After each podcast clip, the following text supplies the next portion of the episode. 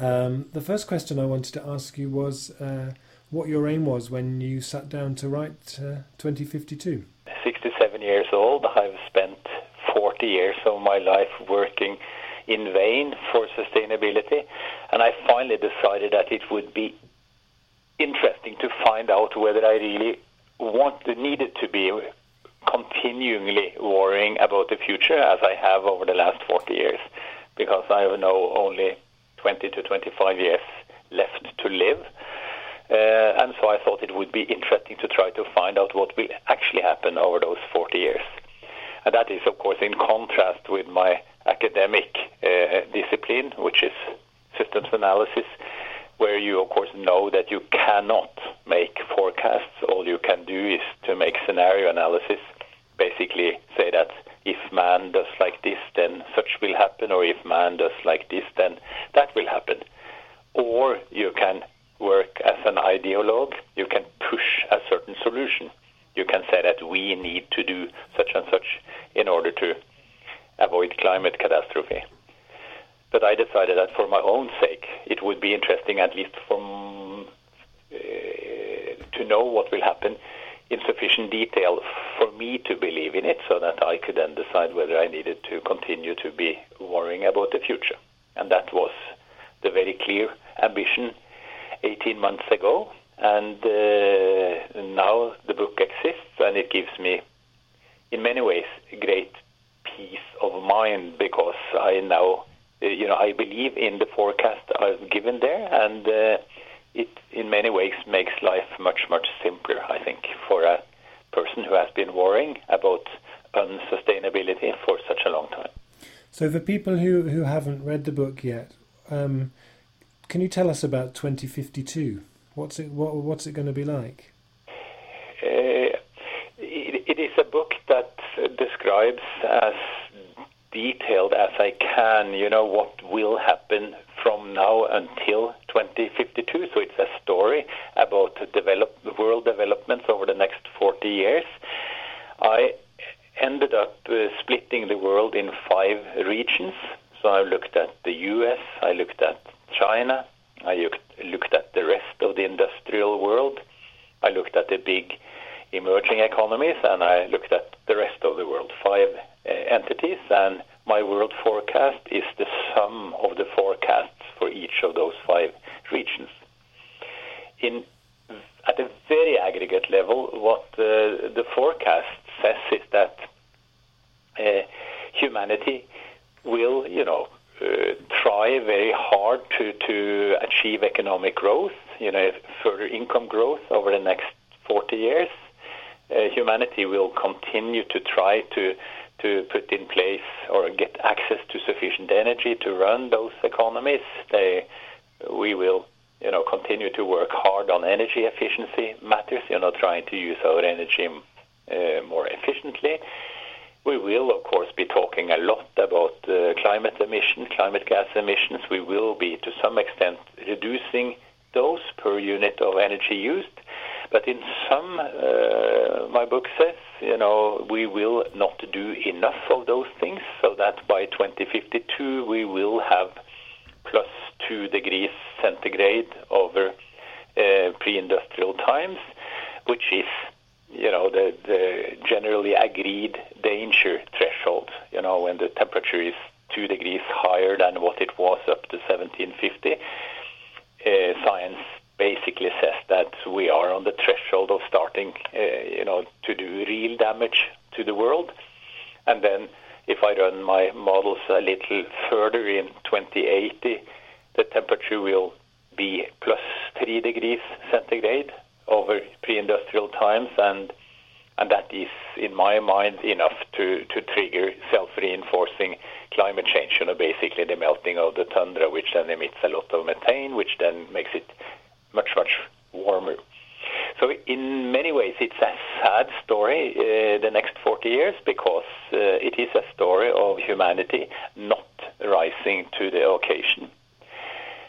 On the other hand, many of the critics of, of the book basically says that uh, it is a positive story and it's a soothing story because I don't uh, predict any crisis, any real crisis, food crisis, or oil crisis, or whatever, uh, in the, within the next 40 years.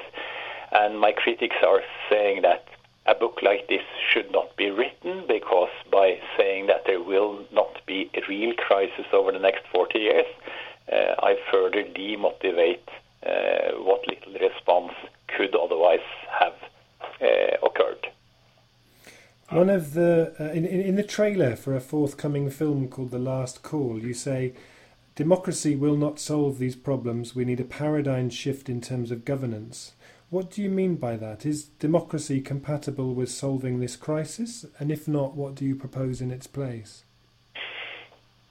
So, uh, when you get down to it, the reason why people why we, you know, humanity, will not solve uh, the climate problem over the next 40 years is not that this is technically impossible. Uh, it, it, to the contrary, it's technically quite simple. You know, we already know how to build well-insulated homes, and we do know how to make electric cars, and we do know how to make solar panels and windmills instead of coal-fired utilities.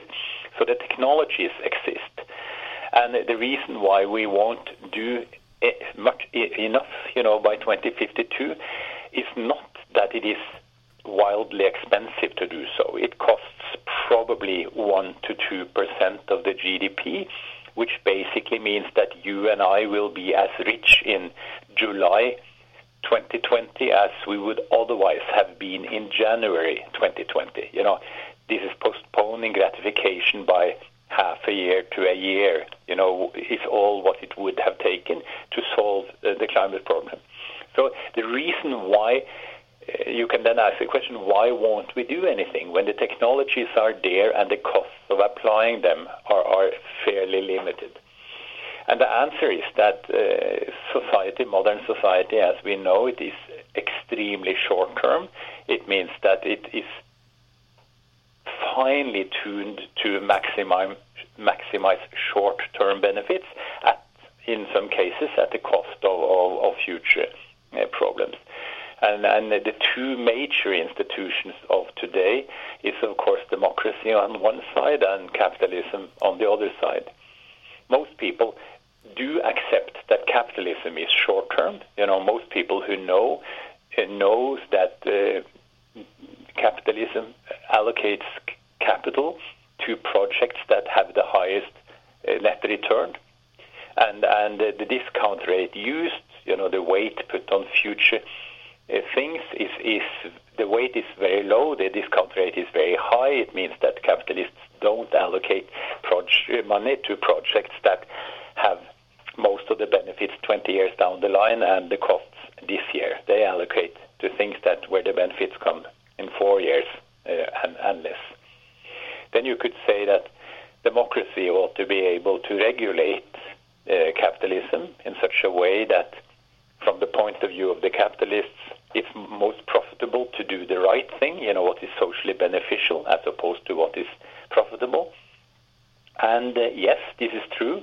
And this is, of course, what we're trying when we're trying to introduce a price on carbon, is uh, on, a price on climate gas emissions it basically means that one is trying to make it less profitable to run coal-fired power plants and more profitable to, to run windmills and, and things like this.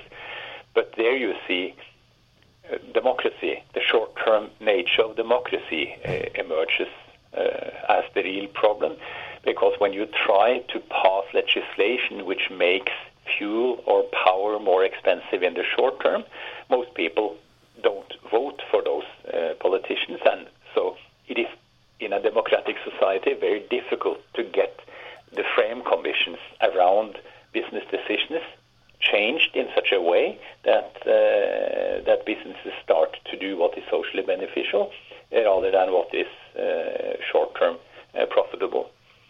So. It, sorry for the very long uh, answer, but the basic idea is that the problem is that neither the capitalist uh, machinery nor democratic society puts enough emphasis on our grandchildren's uh, benefits. Uh, and consequently, we're basically doing things today that are for our benefit and uh, which will cost our children and particularly our grandchildren a lot. This is not necessary. It could been done uh, in a different manner. The technology exists, the costs are low, but because of the short-term nature of democracy and capitalism, it won't be done. This is my main message. So, but is there, do you do you have any sense of what uh, long-term interest to democracy might look like, or is the only way we can avert climate change by kind of introducing a martial law or something? Uh, uh, uh, you're, I, I already gave the answer. You know, what does it take in order to make capitalist society allocate capital to what society needs as opposed to what is profitable? And that is basically a change in some of the prices that are uh, surrounding uh, uh, business. And the most important one is, of course, the price on climate gas emissions. If one could get that one up to 10 times what it is currently in the European market, that really would help a lot. Or if one could manage to pass a, a carbon tax uh, at on coal, oil, and gas, that would uh, matter a lot and would, in my book, essentially solve the problem in time. Okay. Uh, but how in the world do you then make democratic society pass such legislation? And that's, of course, the big uh, deal. And uh, you should then start by asking is it at all conceivable that, that democratic society delegates decision authority to someone over or you know beyond them, you know, in the short term, and uh, in order to achieve long-term good. And uh, the answer is yes. The dictators in, in Rome were appointed for a limited period of time, you know, to be a, able to pass rapid uh, decisions, technocratic decisions, when when uh, uh, Rome was challenged. Uh, another m- more interesting modern example is, of course, the central bank, which is an institution invented by democratic society where uh, parliament basically delegates to someone else to pass decisions on how uh, the size of the money supply, know, how much money to print. Uh, and uh, many democratic societies have chosen to do so, you know, to, to do uh, run monetary policy at arm's length my dream would be that we did the same thing with climate gas emission rights, that uh, there was a global central bank for, for climate gas emissions that actually allocated to each nation, you know, the number of, of emission rights that they had to operate under. Uh, and uh, that would, in my mind, solve the problem then um, you can see then uh, you know my critics would say that this is of course what we are doing in the in the uh, United Nations negotiations under the framework condition on climate change and I will respond that yes this is true and we have now seen the conversations going on for 20 years and we have gotten close to nowhere in 20 years and so although the goal is the correct one I am afraid that the 192 nations participating in those negotiations will not reach an agreement until it is too late. One of the assumptions that you that, that you put in the book, you say you say I believe a number the number of jobs will keep up with the workforce most of the time and in most places, just as in the past. But given the unfolding euro crisis and with 50% youth unemployment in Spain, for example, now, do you still hold to that? Yes, I do. And, and the reason is that uh, I'm talking about the long run. Again, that means from decade to decade. I'm not talking about month to month or quarter to quarter or half year to half year. I'm to- and not year to year and not election to election. I'm speaking about 10 to 20 year horizon. Uh, so I basically believe that unemployment uh, will stay within reasonable uh, levels when we're talking about the long run, 10 to 20 year horizon, simply because if unemployment gets too high, you'll get sufficient social unrest or, or revolution. Uh, and redistribution of opportunity. And I think that you already see the simplest examples of those evolving. Uh, you know, it, it's interesting for old people like me and, and my uh, socioeconomic, my socioeconomic middle upper class uh, in the last 40 years. You know, we have taken it for granted that our pensions will be paid, and uh, interestingly, it looks as if those countries that have lent money to the United States and to, to Greek, Greece and others also expect their money to be repaid.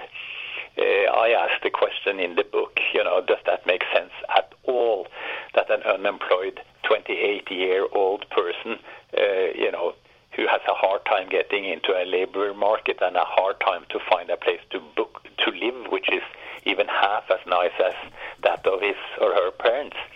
Is there any reason in the world why they should be paying the pensions for their fat ass uh, parents, or you know that they should repay the national debt run up during their parents' uh, uh, happy life, you know, over the last uh, 15 to 20 years?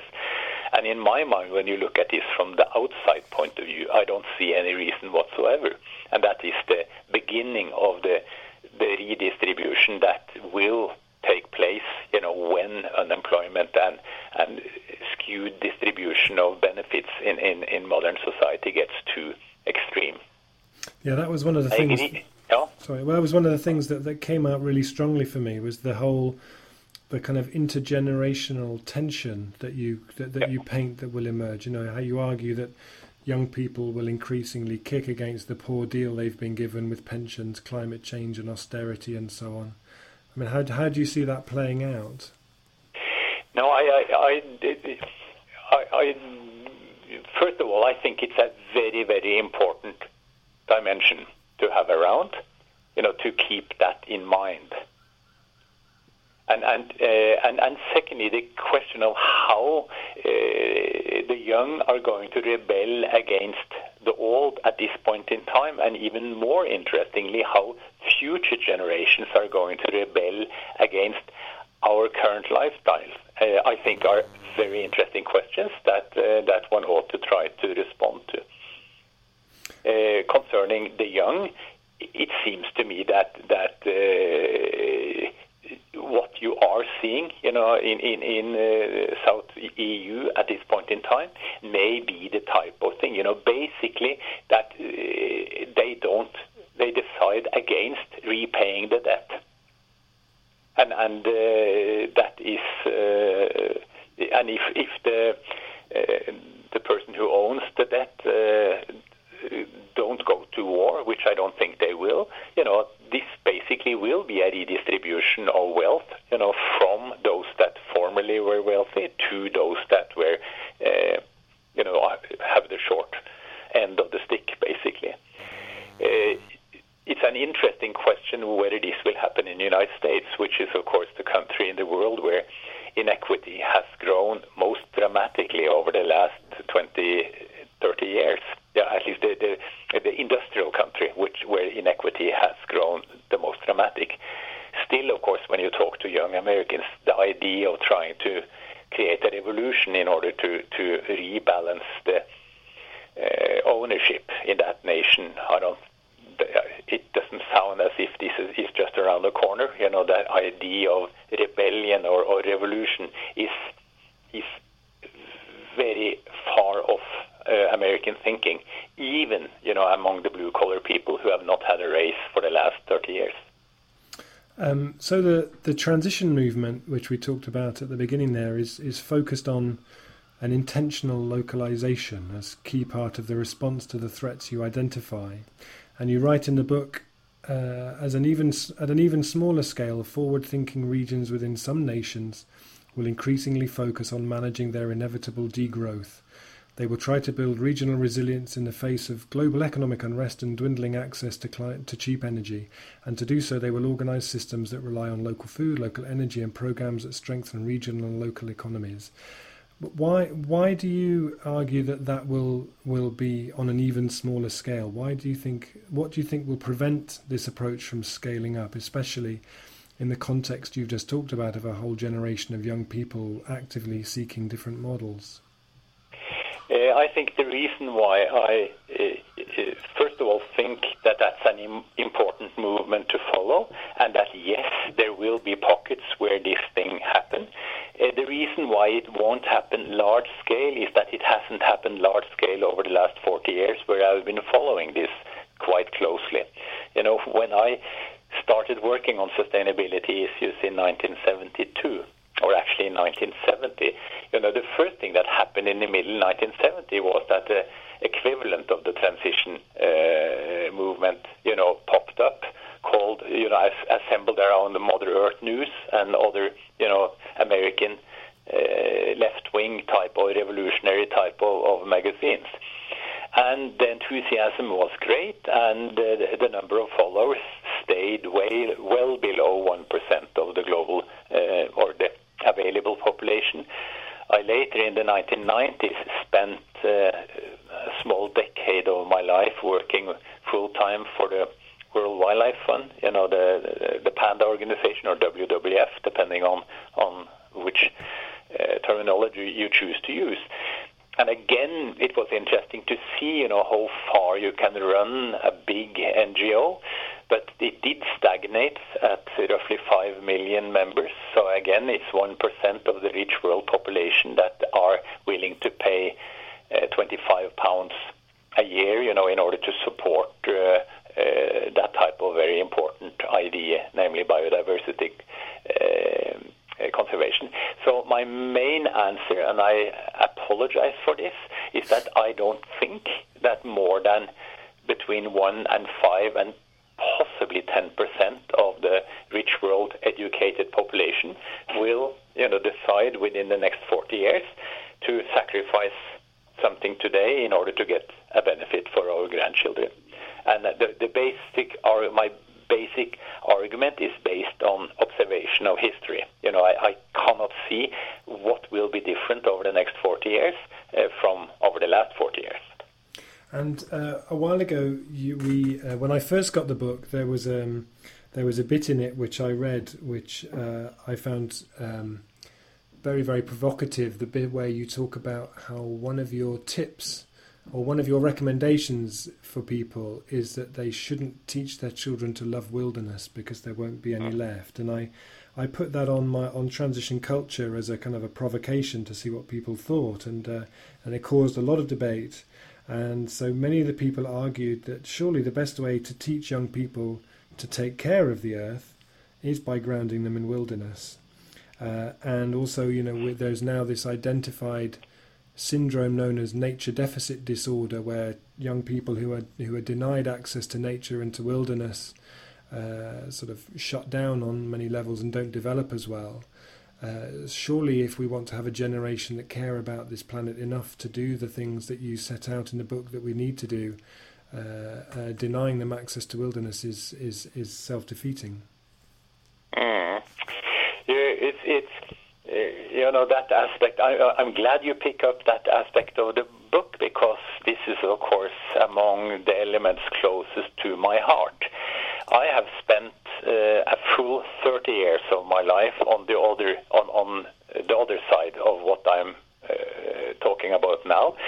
Basically, believing that if we could just educate, you know, the young of seven, uh, 30 years ago, you know, when they came to power now, uh, you know, they would decide totally differently. And as voters, they would also be much more in favor of green parties, parties that sacrifice uh, argue for sacrifice today in order to get a better world uh, for our grandchildren. And the sad fact is that uh, that uh, I have then grown to to implement environmental education in in schools in the West, and we worked in WWF very hard to get hundreds of thousands of uh, environmentally oriented teachers educated in China and other places. And now I live in a stinking rich Norway, you know, which is rich beyond anything on the surface of the earth, which had had free schooling for 50 years for for, for all levels, you know, from kindergarten to your PhD. Uh, and where democracy is working and has been working for 50 years, and still there is not you know, a single tendency that there is a majority uh, of the voter that is in any way interested in, in sacrificing anything in the short term in order to, to help our children in the long term. So that's that's my very pessimistic, you know, starting point. Then uh, you should you could say that you know it's an obligation of elderly gentlemen like myself not to say this, you know, because we should still hope that something would change and become different over the next 40 years. Uh, and I hope you are right, but but uh, I wrote the book, you know, in order to find out how worried I needed to be, and not for for for other purposes. Uh, so that uh, doesn't really uh, bother me much. Then to the concrete advice, you know, don't teach your children to love the untouched forest. The reason why I add that uh, advice there is it's slightly tongue-in-cheek. It's slightly in order to try to to make people really think about what kind of hell they're introducing for their children and grandchildren. But it is also because, in retrospect, when I think about my last 40 years, what has bothered me most you know, is the incessant destruction of nature that has continued. You know, we became aware of this with Rachel Carson in the 1960s. Then I started working hard on these issues in the 70s. I worked very hard on the issues, you know, during my WWF lives in the in the 1990s. Uh, and all the time, you know, the coral reefs get destroyed by tourists and bleaching, and the forests are being cut, you know, at wild speed and faster and faster. Uh, the introduction of clear fellings, you know, are being done. Anything which is beautiful and natural, you know, is being attacked by the majority. And this is not capitalist society which is doing it. It's basically, you know, the forest owners, and in our country there are tens and tens and tens of thousands of those who much prefer, you know, to have another hundred or 100 pounds in the bank than to have a good looking old growth forest standing next door. So the sadness which that I had had have had to live through over the last 30 years because I see nature going faster and faster, I would not, I don't think my children deserve. And consequently, it's much better that they get to love computer games and virtual reality, which of which there will be a lot in the next 40 years, than try to love the untouched, quiet uh, surroundings, of which there will be much less, sadly. And uh, finally, you write uh, that your findings are bleak, but not as bleak as you had feared they might be. I wondered what, if any, grounds for optimism one might draw from the book. So, if, if you were a Spanish teenager, for example, reading this book and already feeling that you don't have much of a future uh, with youth unemployment at 50% and the economy falling to bits, what might they take from this book that could motivate and inspire them, do you think? I think they uh, could, and it's convenient that you are the interviewer. Uh, I basically think that what they should do and what they can do is to take their future in their hands and then starting to build a sustainable society from scratch. And it isn't more complicated than if you know in they have to adjust down you know several levels in in in uh, consumer goods for a while. But basically it means start building your own home and build it in a way which doesn't require a lot of uh, energy. Then try to accelerate or further move you know the the Spanish energy supply away from oil coal and gas and onto the windmills and the solar panels that are starting to, to, to exist. Stop driving a car, stop going, you know, spending all your money mm, on airplanes, etc., and try to create uh, an enjoyable local community, just like your movement is trying to do. Uh, because uh, then you can ask the question: Will this be enough? You know, if uh, the 10% unemployed chose to do so? The answer is probably not, because still climate change will occur, but the problem does not become critical, you know, for another generation or so. So in between, you know, there is a lot of hope and lot of opportunity residing in trying to make smaller communities that actually uh, find new ways. And, and uh, that's what is my recommendation. And uh, having now spoken about this book for of the order of six weeks since it came out, I've learned that I always end up now by saying what are the four things that people should do and they should do the following. They should, point one, have fewer children, and particularly in the rich world, they should, you know, see to that the populations of the world decline dramatically rather than increasing. The second thing they should do is to stop using coal, oil, and gas. You know, anything which uses this for heat or for, for electricity, you should stop doing.